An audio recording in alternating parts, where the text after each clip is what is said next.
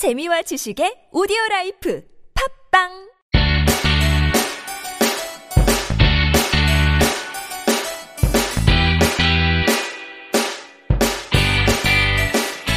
찾아가는 법률 서비스를 지향하는 법률사무소 CEO 김삼연 변호사입니다.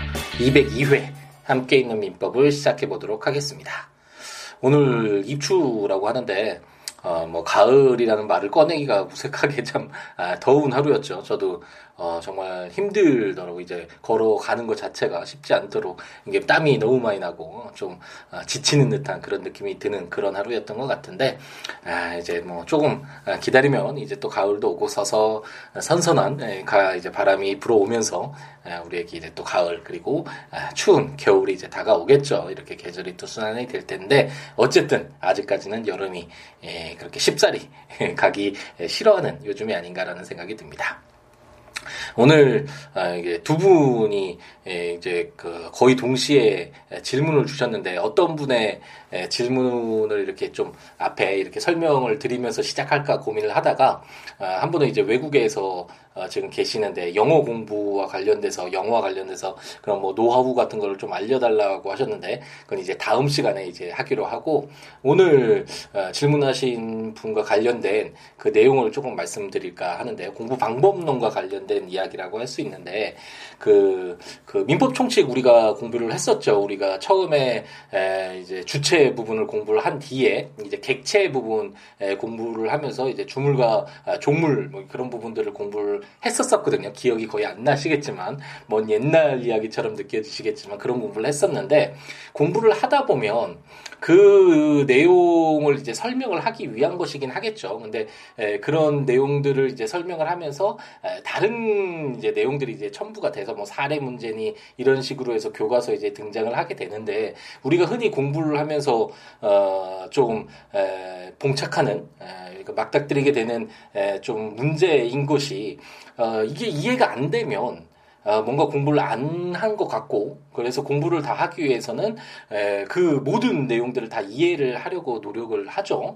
그래서 아, 이걸 뭐 어떻게 해석을 해야 되지 어떻게 설명을 해야 되지 이렇게 뭐 찾아보기도 하고 고민도 하고 누구한테 물어보기도 하고 이런 식으로 해서 어느 정도 정리가 돼서 아 그럼 이제 공부가 됐다라고 하고 이렇게 넘어가는 에, 그렇게 공부를 하게 되는데 아, 실제로 아, 그 부분을 우리가 만약 새로운 내용이 에, 등장을 했다면 우리가 이해할 수 없는 것이 정상이고 이해를 하는 것 자체가 사실 비정상이라고 할 수 있겠죠. 예를 들어서 오늘 그 질문을 하신 분이 중물과 종물과 관련된 에, 그런 에, 부분인데 그런 파트에서 그 사례 문제에서 교과서에 나오는 사례 문제에서는 그 저당권의 효력 범위, 저당권이 미치는 범위 그리고 그 강제 경매와 관련돼서 경매 우선 순위 뭐 이런 어, 정말 구체적이고 실무적인 에, 그리고 내용도 굉장히 복잡하고 이런 에, 사례 판례를 바탕으로 해서 이제 문제를 에, 만들어서 사례 문제를 만들었다고 하는데 그런 에, 사례 문제를 우리가 이제 민법 총칙 그래서 이제 객체가 뭔지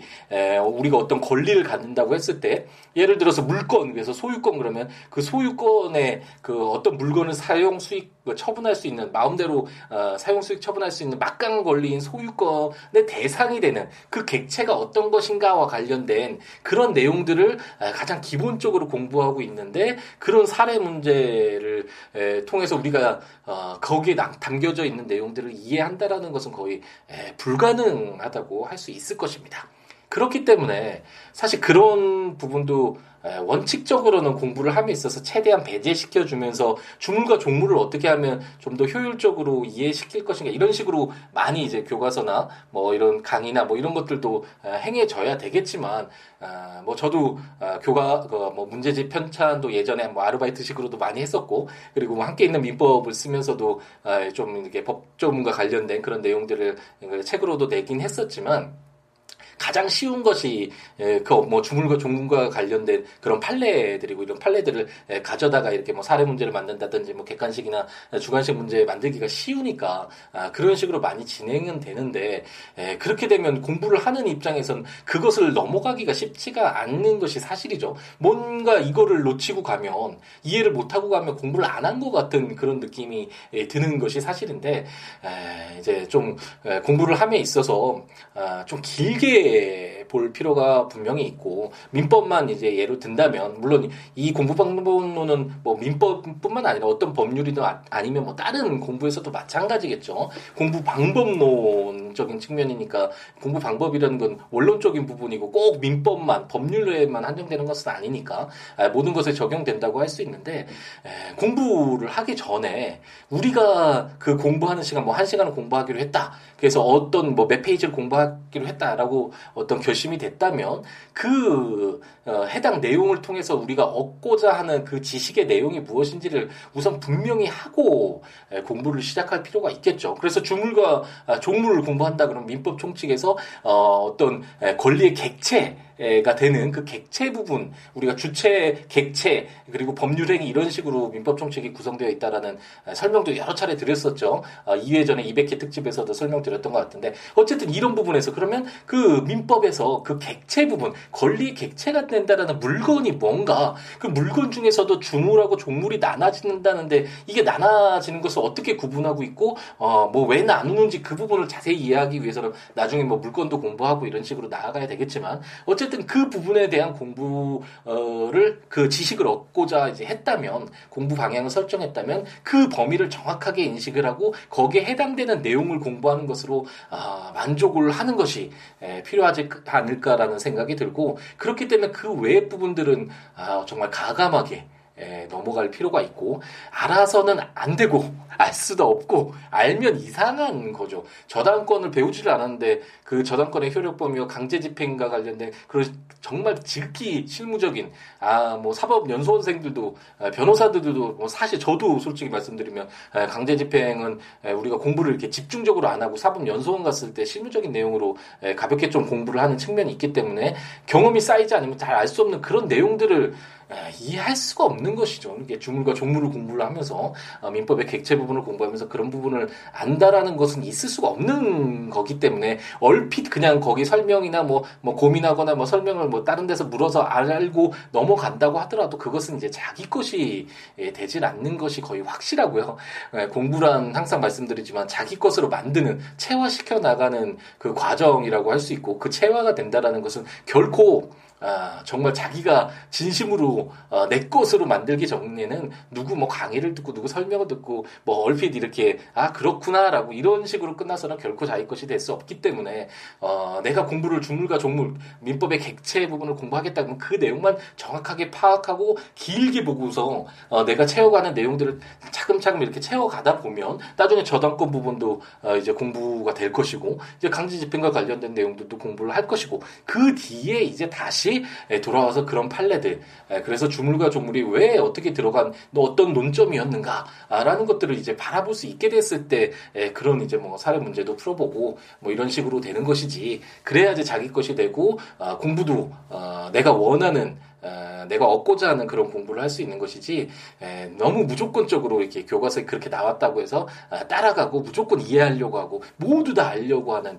에, 그런 좀 공부 방법론은 에, 공부 방법은 좀 지양될 필요가 있지 않을까라는 생각이 들어서 그 댓글에도 그런 식으로 설명을 드렸는데 원칙적으로 예전에는 블로그에 뭐 질문들 이렇게 해주시면 제가 일일이 답변 드리고 했었는데 요즘엔 워낙 많아지고 그러니까 제가 이제 답변을 잘 못 드리고 원칙적으로는 이제 학술적인 내용들은 이제 뭐 교수님들이나 다른 분들을 통해서 이제 예, 많이 배우실 수 있으니까 제가 직접적으로 답변을 안 드리는데 예, 그분에 대해서는 이게 공부 방법론적인 측면에서 아, 이것은 이해할 수 없는 부분이다. 이해하면 오히려 이상한 것이다라는 그런 측면에서 예, 댓글을 달아드렸고 오늘 함께 있는 민법에서도 공부 방법론적인 측면에서 한번 말씀을 드렸습니다. 우리가 얻고자 하는 것이 무엇인지, 무엇을 공부하고 있는지를 정확하게 인식을 하고 공부를 하는 것.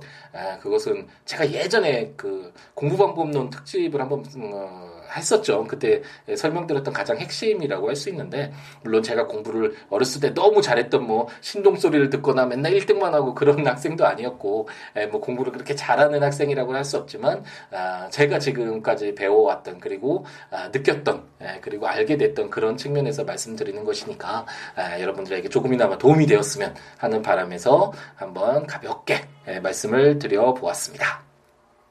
이제 함께 있는 민법으로 돌아와야겠죠. 이제 아, 또 새로운 계약, 우리가 향상광고 계약을 아, 현실에서 그렇게 많이 사용되는 분쟁의 어떤 발생 여지가 있는 그런 많이 사용되는 그런 계약이라고는 할 수 없겠지만 어쨌든 그 현상 광고 계약과 관련된 내용들을 공부를 했었고 오늘은 이제 위임 계약을 한번 공부를 하겠습니다.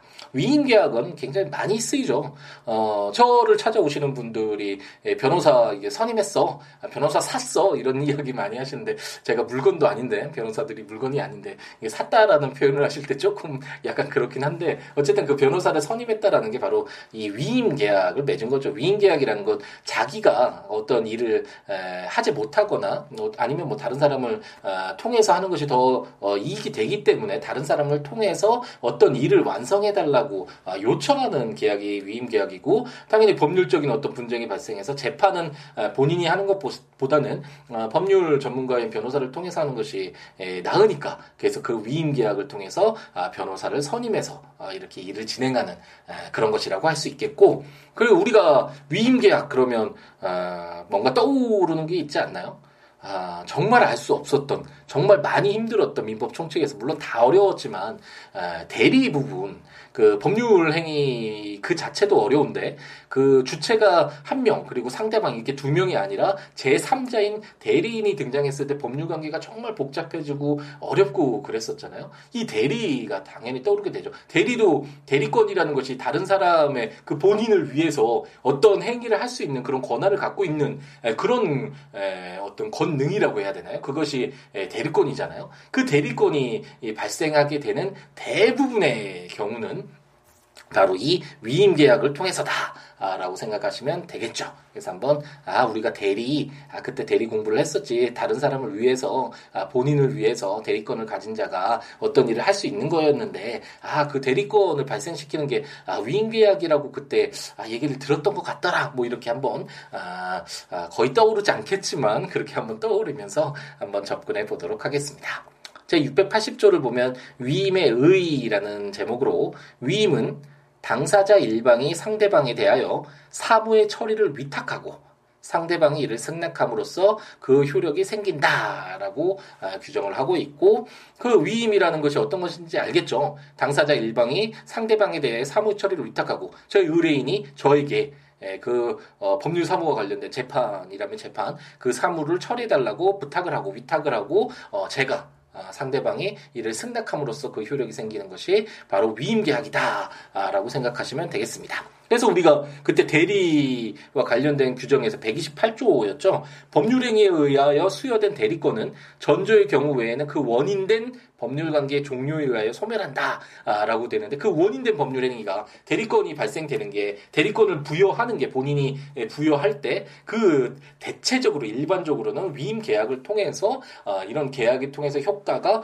대리권이 이제 수여가 되는 효과가 발생하는 것이고 그렇기 때문에 그 원인된 법률 관계 종료 위임 계약이 종료가 되면 당연히 대리권도 어, 소멸한다라는 규정을 우리가 공부를 했었는데 그러니까 이제 민법 총칙에서는 그 대리권을 가지고 하는 행위 자체를 에, 여러 가지 뭐 다른 경우에서 매매 계약도 어, 당연히 그렇게 할 수 있고 뭐 임대차 계약도 대리인이 할 수 있고 모든 어, 대부분의 행위들을 그 일신 전속적이지 않은 그런 행위들은 어, 대리가 가능하잖아요. 그 대리권을 에, 갖고 어, 대리인이 활동하게 할 수 있으니까 법률사무를 처리하게 할 수 있으니까 그래서 그런 공통적인 내용들을 뽑아둔 것이 에, 바로 민법 총칙에서 대리 부분이라고 할 수 있고 일반적으로는 이 대리권을 발생시키는 그 원인된 법률 행위는 바로 우리가 지금 읽고 있는 아, 위임 계약을 통해서다라는 것을 이제 한번 이제 연결을 한번 시켜보는 것이죠. 이제 우리가 민법 총칙 공부할 때 그렇게 힘들었지만 이제 이런 것들이 다 아, 괴를 같이 하면서 이렇게 깨어 나가면 하나하나 이제 구슬 엮어 나가면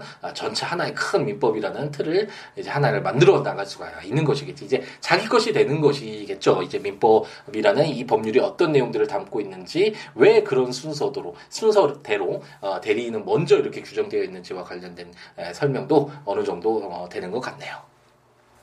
제 681조는 수의민의 성간 의무라는 제목으로 수의민은 위임의 본지에 따라 선량한 관리자의 주의로서 위임 사무를 처리하여야 한다라고 규정되어 있고 우리가 민법 총칙에서 수없이 많이 나왔죠. 선량한 관리자의 주의 어떤 이런 추상적인 내용이 처음에는 되게 쉬워 보이죠. 처음에 구체적인 막 조문 많고 이러면 어 너무 어려워. 그리고 뭐 선량한 관리자의 중이 반사회 질서 행위에 뭐뭐 신이 성실의 원칙 뭐 이런 내용들이 나오면 아 그래 너무 맞다 명쾌하다 뭐 이렇게 생각할 수 있지만 현실에서는 이런 조문들이 정말 어렵고 법원, 에서도 재판부에서도 가장 판단 내리기 어려운 게 그 조문에 자세하게 이렇게 규정이 되어 있으면 그 규정에 따라서 판단 내리면 쉽잖아요. 그런데 정말 어떤 것이 선량한 관리자의 주의로서 위임 사무를 처리한 것이냐, 어떤 것이 아니냐 이런 판단하는데 굉장히 어려운 부분이 있고 이런 것들은 이제 다양한 아, 사례들을 통해서 현실에서 판례들이 어떻게 아, 어떤 판정 기준을 세웠는지를